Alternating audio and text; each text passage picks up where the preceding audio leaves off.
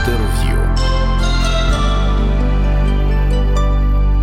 Всім привіт! З вами Радіо Ісландія. Я Стас Неможицький, і ми продовжуємо наш цикл бесід про барокову музику спільно з Open Opera Ukraine. Ми вже поговорили про те, як любити барокову музику, за що її любити, що там такого неймовірного, як її виконувати. Що це не просто бери і співай, а це досліджуй, співай і відчувай, і що з цього виходить. І в нас сьогодні заключний, заключна бесіда з циклу. Сьогодні ми говоримо про економічний бік цього всього, цієї історії барокової опери в Україні, тому що це нетривіальна історія. Сьогодні в нас в гостях співзасновниця і генеральна продюсерка Open Opera Ukraine Галина Григоренко. Вітаю вас! Вітаю, доброго дня! Дуже цікаво, чому саме барокова опера? Опера взагалі окей, зрозуміло, а барокова це дуже такий вузький профіль, і в Україні не те, щоб не розроблений, він був взагалі невідомий. Це тера інкогніта, в принципі, для України. Це ж цікаво. Власне, я я не є музикознавцем, я не є фахівцем, не музикантом. І коли я е, ну, запропонувала дівчатам Наталі Хмілевській, Ані Гадецькій заснувати власне Open Opera Ukraine, я просто щиро її любила як глядач барокову оперу. Тобто ми з Анною познайомилися в рамках культурного проєкту. Це освітня організація, де вона читала лекції з класичної музики. І потім у нас була е, серія таких подорожей, культурний туризм, коли ми їздили зі слухачами, дивилися якісь такі важливі постановки. І, власне, після першого відвідання коли я побачила на сцені вперше е, барокову оперу, це була Арміда Люлі в Версальській опері. Ну, ви розумієте, це не могло не зачарувати, не закохати. Ну і Аня просто дивовижна людина, яка вміє це робити, закохувати, власне. І коли я зрозуміла, що цей пласт музики е, у нас не представлений з одного боку, з іншого боку, є величезна кількість, напевно, вже така критична маса музикантів, які можуть це робити на професійному рівні, але не вистачає того, щоб е, ну, власне зменеджерити весь цей процес та, і зробити фінальну постановку. Тобто були концерти, були якісь майстер-класи, була навіть спроба такої semi-stage, як ми її називаємо постановки в рамках одного з вечорів культурного проєкту. Ми робили це було в музеї Шевченка. Такий е, новорічна вистава е, репрезентаційна di Anima e di Corpo. Це е, опера Еміліо Кавальєрі 1600 року. І зробили її от власне в такому напівконцертному варіанті. Ми просто побачили враження аудиторії. Аудиторія була це лектори культурного проєкту, тобто люди освічені, люди, які розуміються да, на чомусь, на історії, на тому, як це все пов'язано, і так далі. так далі. Ми зрозуміли, що це має потенціал. І я знаю, що ця музика варта того, щоб бути почути українськими слухачами і глядачами опери. Тому, власне, я доєдналася, і ми вирішили це робити. Е, ці перші кроки, які ви робили з бароковою оперою, це було пов'язано з тим, що ви прораховували, як аудиторія це сприйме, чи, можливо, ось те, що ви побачили е, в Версалі, і коли ви вирішили це зробити тут, і і побачили, що неможливо зробити таку постановку. Ну, чесно вам скажу, це е, здебільшого була авантюра в перший раз, ви розумієте. Ну, Це стрибок невідомий. Так, так, так. Та. Ми ми точно не знали, на яку аудиторію розраховувати. Ми мали собі певне уявлення, що є якась аудиторія, яка там вже вислухала все, що можна вислухати на українських сценах, всього Верді, всього Пучінні, да, всю романтичну оперу. І вони ну, хотіли би, напевно, почути щось таке більш вишукане, може, більш камерне, щось цікавіше, можливо, просто інакше. І, чесно кажучи, ми не ну, ми не йшли від глядача. Ми скоріше йшли від е, себе, від того, що ми любимо, чого ми прагнемо, що ми хотіли зробити. У нас величезна. Е, вимогливість до себе щодо якості того, що ми робимо. І це було від самого початку і стосується будь-яких наших проєктів, як оперних великих, так і маленьких концертів, е, аматорського хору і так далі. так далі. Тобто будь-який наш проєкт у нас дуже високі внутрішні такі от рамки да, якості. Тому, власне, ми були впевнені, що на це хтось і відгукнеться. І, власне, коли з'явилися наші перші е, меценати, партнери, люди, які в нас повірили да, і допомогли нам фінансово зробити перший проект, ми зрозуміли, що це має відгук, що це треба робити. Ну а потім, коли вже мала успіх, наша Дідона та Іней, ми проїхали е, загалом 10 вистав було в шести містах України. І ну, ми бачили реакцію людей. Ми бачили відгуки в соціальних мережах, ми спілкувалися з ними наживо. Тобто, і більше того, ми бачили реакцію внутрішню да, людей, які над цим працюють, тому що це їх драйвило. І тому ми часто говоримо, що це такий оперний стартап, тому що величезна енергія. Да, У нас мало досліджень було в полі, як це сприймуть і як нам це просувати. Але віра в те, що це потрібно, і вимогливість до якості, все це спрацювало. Напевно, такий коктейль вийшов, що ми змогли це зробити.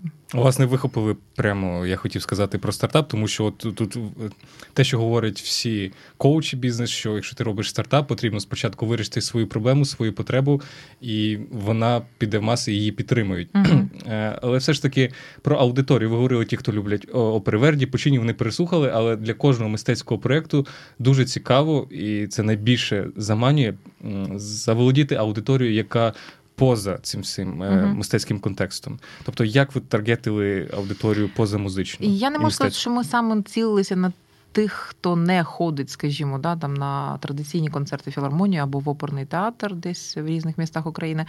Е, спеціально ми до них не достукувалися. Ми просто розуміли, що є люди, яким цікаво, це певний інтелектуальний виклик. Та? І тому люди, які читають якусь ем, високу літературу, люди, які ходять на художні виставки, люди, які не знаю, займаються високою модою, так чи інакше, їм це цікаво з точки зору того, що це певний інтелектуальний виклик. З іншого боку, е, люди, які просто отримують естетичну насолоду від опери, вони ті ж люди, які дивляться і національну оперу, і ну в будь-якому місті у Львові, і у Харкові, і в, в Одесі, вони можуть це послухати, тому що це для них якийсь інший досвід. З іншого боку, ми дуже відкриті. Ми робили буквально з наших перших кроків е, купу таких проєктів, коли ми залучали аудиторію. Ми відкривали лаштунки, ми знімали там буквально на телефон, да, наші репетиції, викладали їх в YouTube, показували, як це все відбувається. Ми запросили людей на відкриту репетицію. Фактично, це була перша репетиція на майданчику в мистецькому арсеналі, коли ми робили це в листопаді 2017 року. Ми запросили спочатку аудиторію, і там було щось близько 300 людей, які захотіли просто побачити це. Це був дуже сирий ще проєкт, але. Коли ми щиро відкриваємо лаштунки, ми говоримо: дивіться, це робочий процес. Ми не стидаємося того, що щось ще не допрацьовано. Ми вам показуємо, як це робиться. Людей це дуже часто підкупає, тому що це ну це дуже щиро. Тому, власне, доєднуються дуже різні люди. Це не обов'язково якісь е, музикомани, барокофіли або хто. Да? Тобто це дуже різні люди, яким просто цікаво це. Е, ну, знаєте, опера це це диво, да? коли ти на дві години поринаєш е, в якийсь такий зовсім інакший світ, це відриває тебе від повсякденності, заставляє пережити якісь почуття, які би ти не пережив, напевно, в інакших умовах не знаю, читаючи книжку, ідучи на виставку в музей, це неможливо пережити, тому що в опері ти просто відгороджуєшся від всього навколишнього світу, і от вся аудиторія вона сидить тут, вона слухає музику, яка заходить, звісно, повз наше бажання, просто через емоційні якісь там поля і вібрації до нас. І ну, цей кач, я би сказала, його просто неможливо ніде іншим чином якось спровокувати в якихось інших умовах.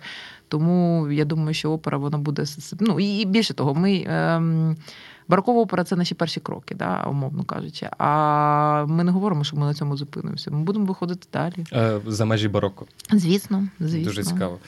Для того, щоб ось е, осмислити, як взагалі менеджмент проходить, от для наших слухачів нагадаю, що є дві форми організації взагалі оперного театру. Є організація так звані репертуарні оперні театри. Це театри, які мають е, установу, будівлю стаціонарну, стаціонарний колектив, хор, трупа, оркестр. Ну, скажімо скажімо, Київська опера, Львівська, будь-де де є будівля, ось це репертуарний театр.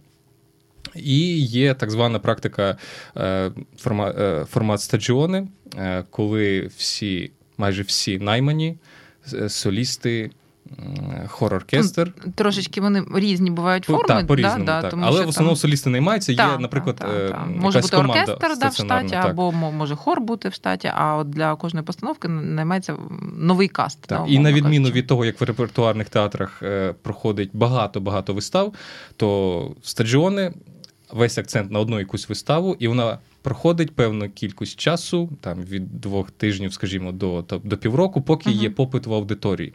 Uh-huh. Я так розумію, що Open Opera Ukraine це більше це структура стадіону.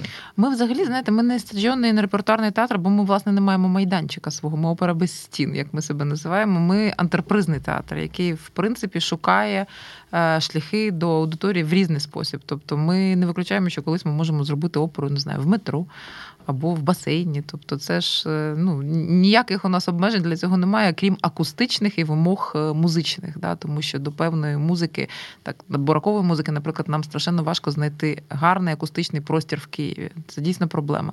В традиційному оперному театрі е, я маю на увазі як Київська опера, Львівська опера, це півтори тисячі місць. Там важко буде наповнити це все звуком. З іншого боку, якісь приміщення типу того самого мистецького арсеналу, або ми були ще в павільйоні на ВДНГ. Там, можливо, трошки краще акустичні умови, але воно не пристосовано до постійної глядацької зали, там немає е, ями оркестрової. Да, І ми часто дуже робимо оркестр у нас просто на рівні зі сценою, на рівні з слухачами. Ми з ними працюємо в одному рівні. Тому ми, скажімо, і не стадіони, і не репертуарний театр. Це третя да. форма окремо. Це третя форма, да, тому що ми, власне, не маємо медіа. Ми так званий незалежний сектор, да, коли ми з одного боку ми обмежені тим, що ми не маємо свого будинку, свого дому, да, а з іншого боку, ми вільні в цьому.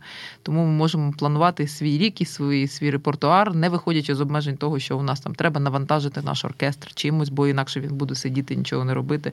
Треба придумати, що буде робити наш хор і так далі. Да. Ми збираємося під проект. Це все професійні музиканти, які грають цю музику.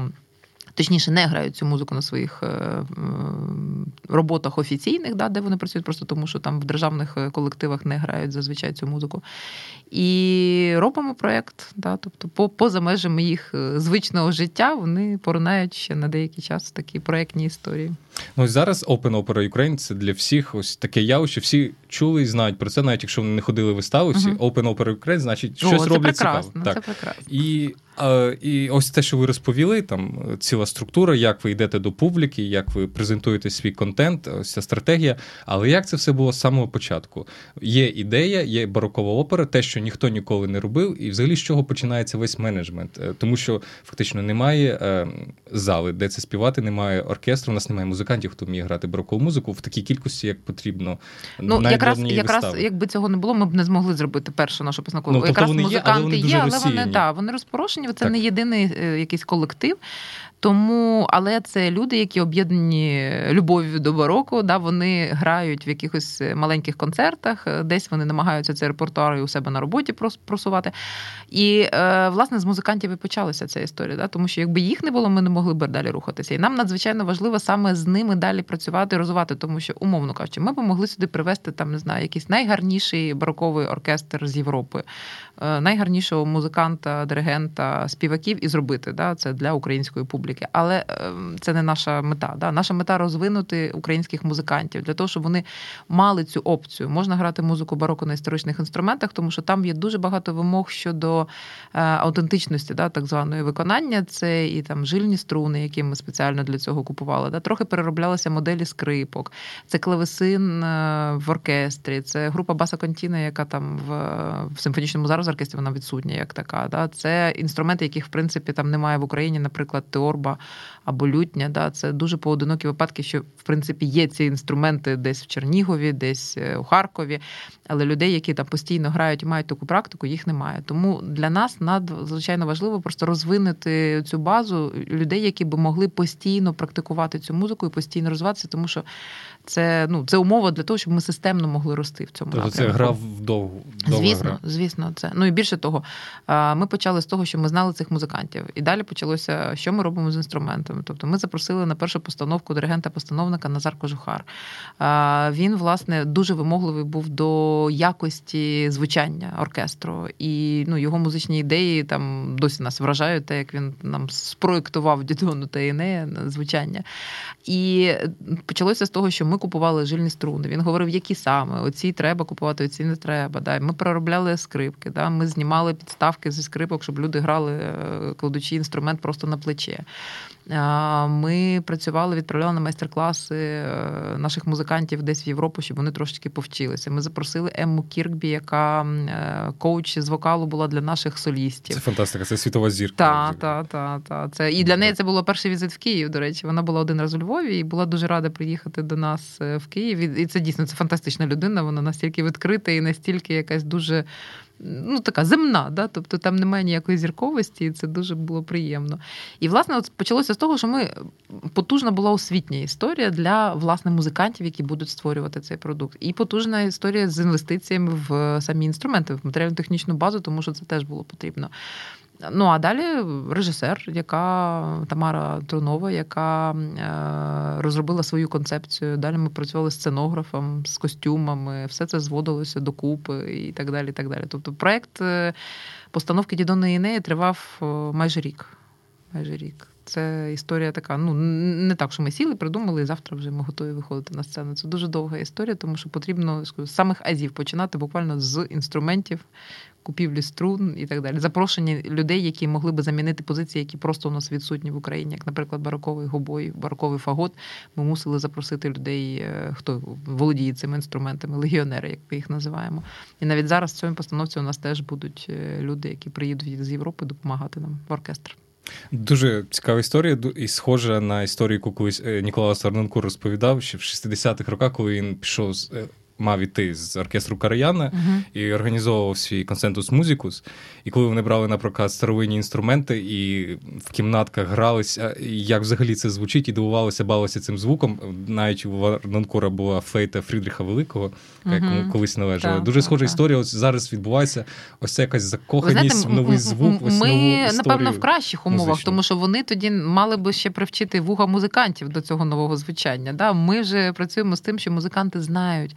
Е, що ну вони готові експериментувати, але вже якась певна є напрацьована практика, якісь еталонні, навіть звичайні є вже навіть, е, умовно кажучи, вже такі old fashion, да, там той самий Арнон Кур, і там Вільям Крісті, є там Рене Яковс. Да, Це ті вже хто вже давно з цим працює.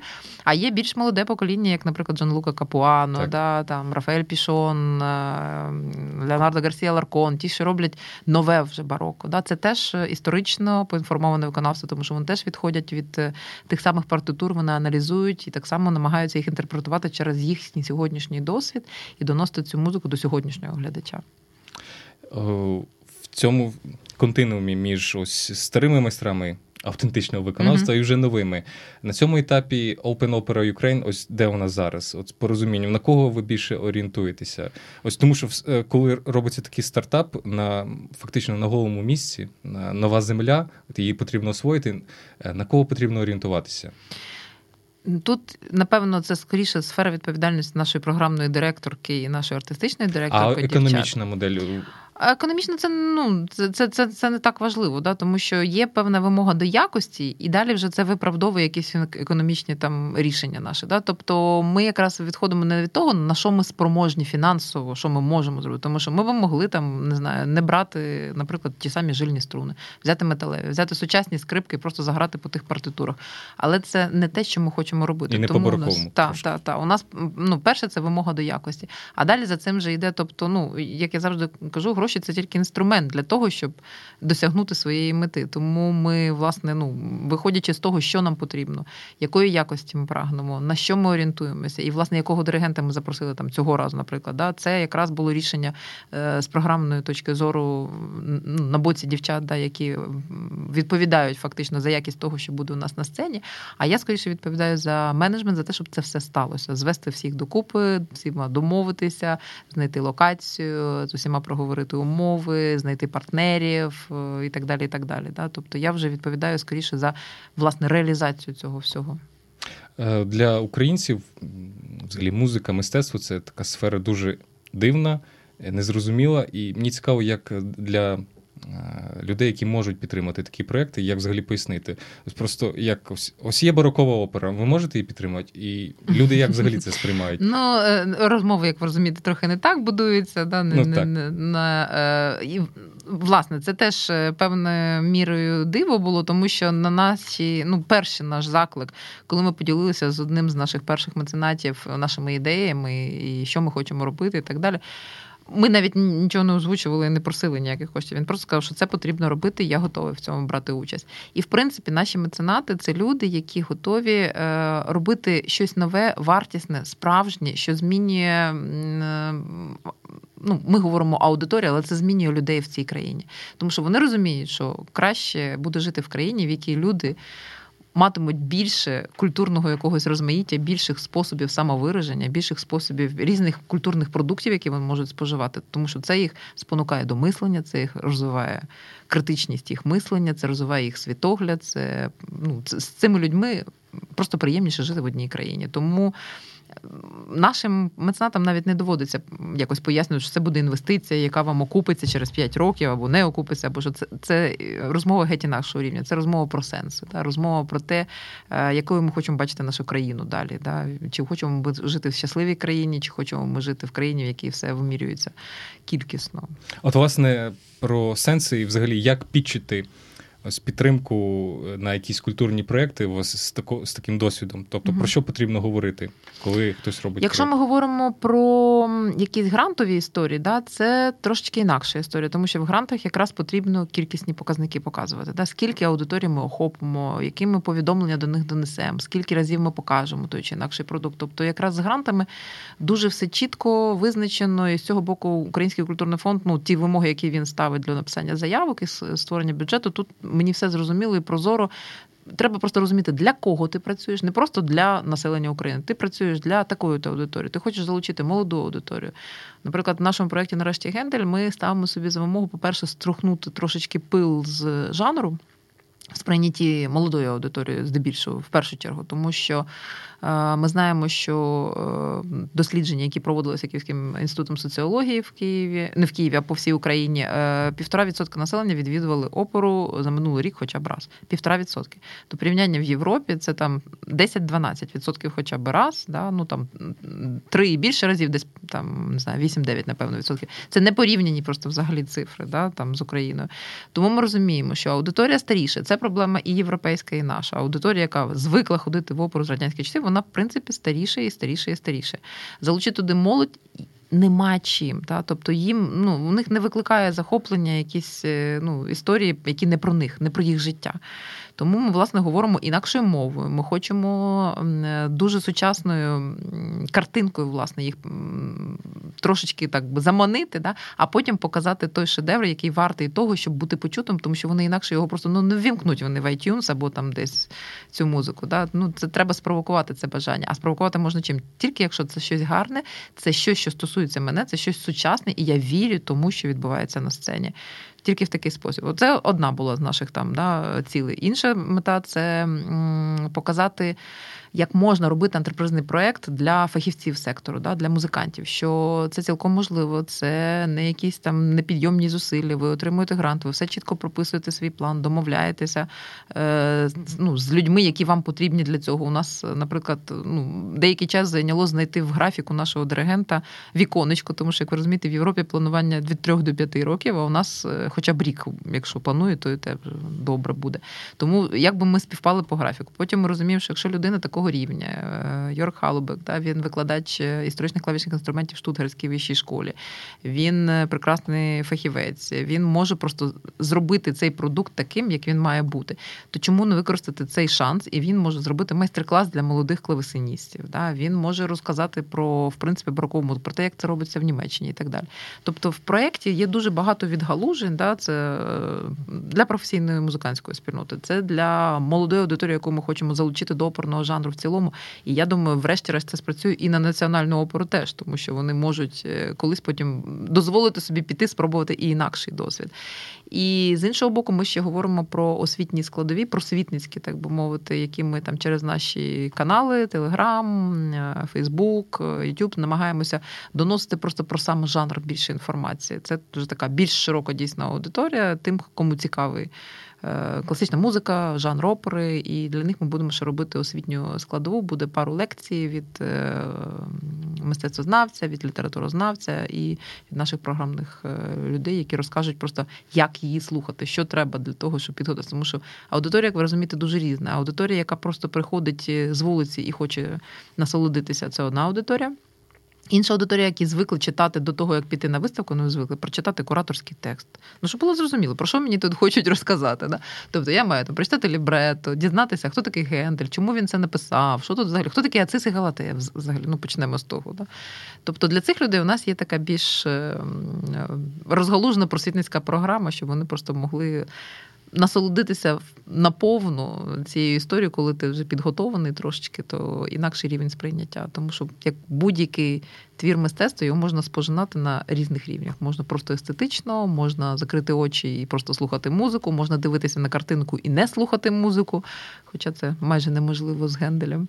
От і а хтось е, буде це сприймати як якийсь там не знаю, провокацію, можливо, театральну да, з боку режисера. Тобто дуже різні люди, і для них всіх треба якось працювати і вибудовувати ці цілі, і навіщо ми це для них робимо, як ми це виміряємо, врешті-решт. І таким чином е, постановка будь-яка вона виявляється на вершині всієї цієї системи, пояснити людям, розповісти. І багатьох інших процесів освітніх. Uh-huh. Ось якщо повертатись до Циса Галатеї, е, те, що ви розповіли по засобам і як досягати це по меті. Е, скільки коштує така постановка? В Україні ну у нас зараз є грант Українського культурного фонду, тобто це зовсім відкрита інформація, яка є на сайті Українського культурного фонду. Е, грант ми отримуємо ну це близько півтора мільйона гривень, але докладаються ще свої кошти співфінансування, і загалом це вийде десь близько двох мільйонів гривень.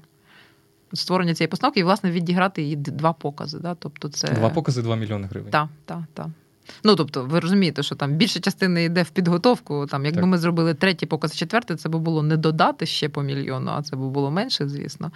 Але виходячи з того, які у нас є обмеження по фінансовому року, по наявності майданчику, по наявності вільного часу у диригентів наших музикантів, це те, що ми можемо зробити зараз, створити цей культурний продукт. І власне ми от в програмі е, Українського культурного фонду виграли е, створюємо інноваційний культурний продукт. Тобто, от якраз в цій програмі ми отримали грант і рухаємося якраз за цим планом. Чи націлений цей проект на те, щоб повернути?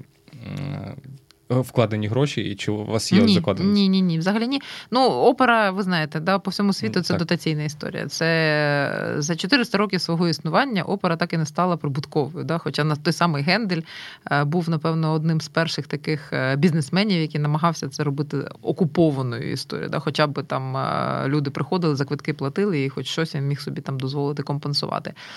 Але з іншого боку, це на нього накладали певні обмеження. І врешті-решт е, в операх ставало все менше і менше хору. Да? Ми е, залучали тільки там двох, трьох, чотирьох солістів і так далі. і так далі. Тобто економічно це.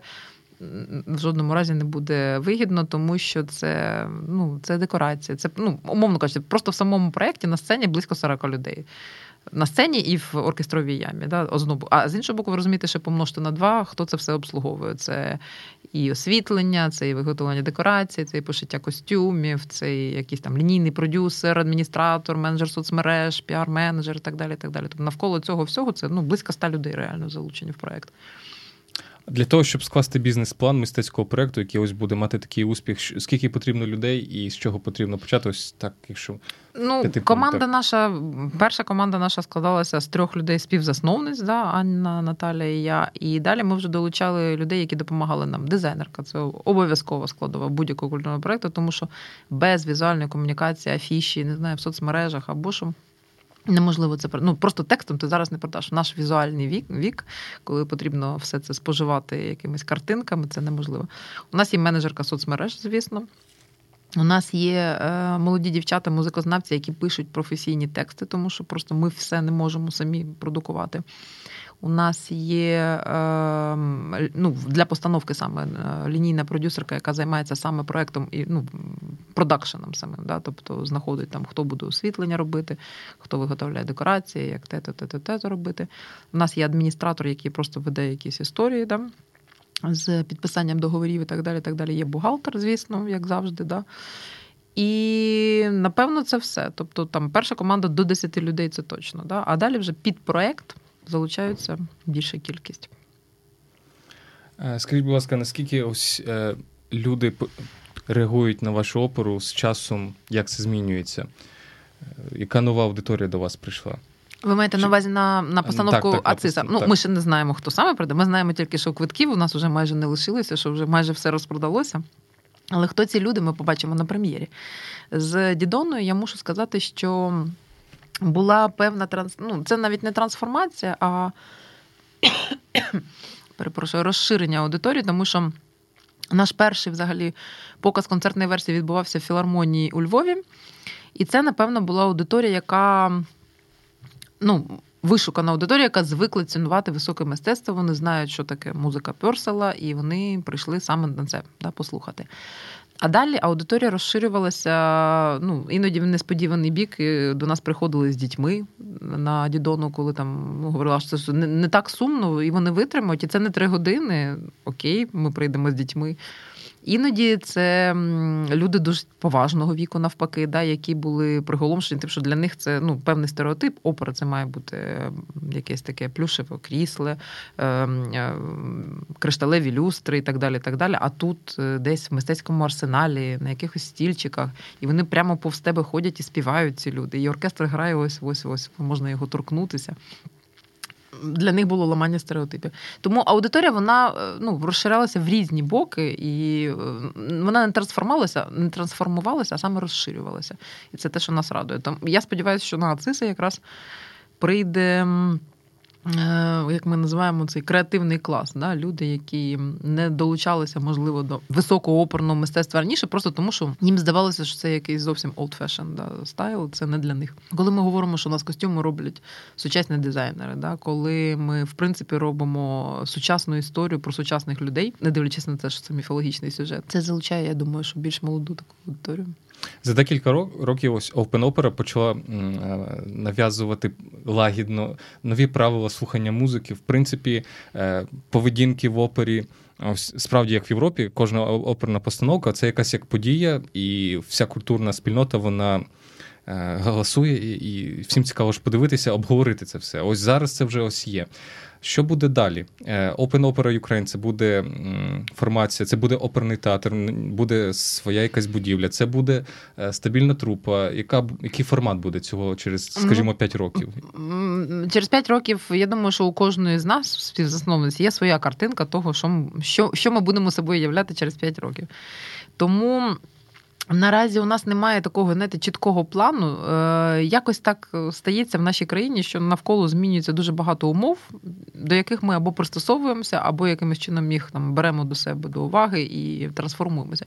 Ми однозначно будемо робити якісні проекти. Це однозначно. Я не думаю, що ми станемо прямо стаціонарним театром, да, тому що це історія, яка накладає дуже багато з одного боку зобов'язань і ну, значних фінансових да, якихось підтримок. Е, я не думаю, що ну, це наша історія на цьому етапі. Да. Тобто, ми, можливо, як команда, ми б могли ввійти в якийсь там державний театр, і просто там я не знаю, є такі історії, наприклад, в тій же Німеччині, коли одну сцену ділять декілька колективів. Да. Це можливо було би. Але з іншого боку, ми розуміємо, що системний розвиток неможливий без, наприклад, стаціонарного оркестру, який би виключно займався цією музикою. Да? Люди, які б могли собі дозволити не бігати по декільком проектам для того, щоб виживати, які могли б собі дозволити на нормальній зарплаті працювати в одному оркестрі. Наприклад, хор. Це теж така історія, яку дуже хотілося б розвивати постійно. І плюс у нас, ем, знаєте, у нас є такі внутрішнє відчуття, що ми можемо стати просто такою системообразуючою ланкою, да, об'єднати якось навколо себе, тому що, в принципі, державні театри не сприймають нас як конкурентів, умовно кажучи. Ми просто інакший сектор. І ми відчуваємо, що ну і і це добре, тому що ми не ну, не конкуруємо, ми не ставимося один до одного як до ворогів. Да? Ми можемо об'єднати навколо якихось новітніх форматів, навколо інновацій, тому що нам це легше. Ми стартап, ми сьогодні спробували, не пішло, ми забули. Да?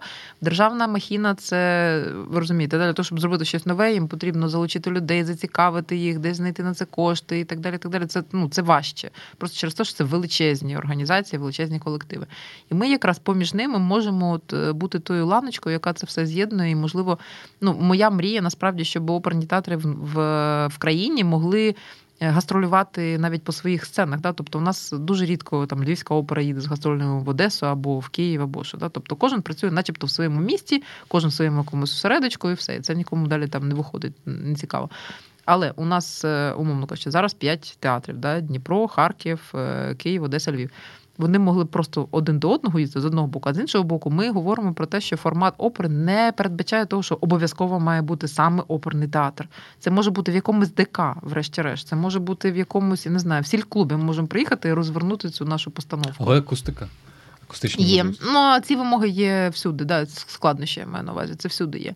Іноді доводиться пристосовуватися, наприклад, от з нашим же генделем, да, ми не передбачали, що буде настільки акустично складна історія з залом. І на першій репетиції, коли ми вже почули, як це звучить саме тут, а не на репетиційній базі, зрозуміло, що треба щось міняти. І наш диригент буквально за не знаю за півгодини він е, 10 разів змінив розташування оркестру інструментів в ямі для того, щоб це стало так, як має бути, щоб його влаштовував цей звук.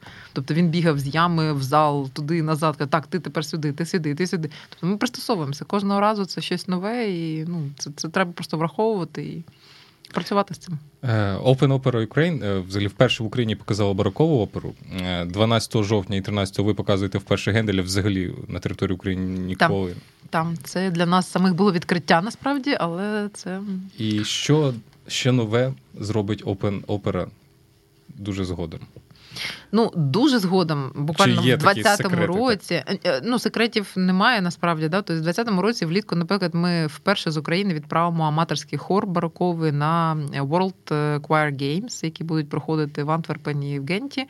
Це такі е, Olympic Games е, в хоровому середовищі. Да? Тобто, а вони проходять щороку в різних містах.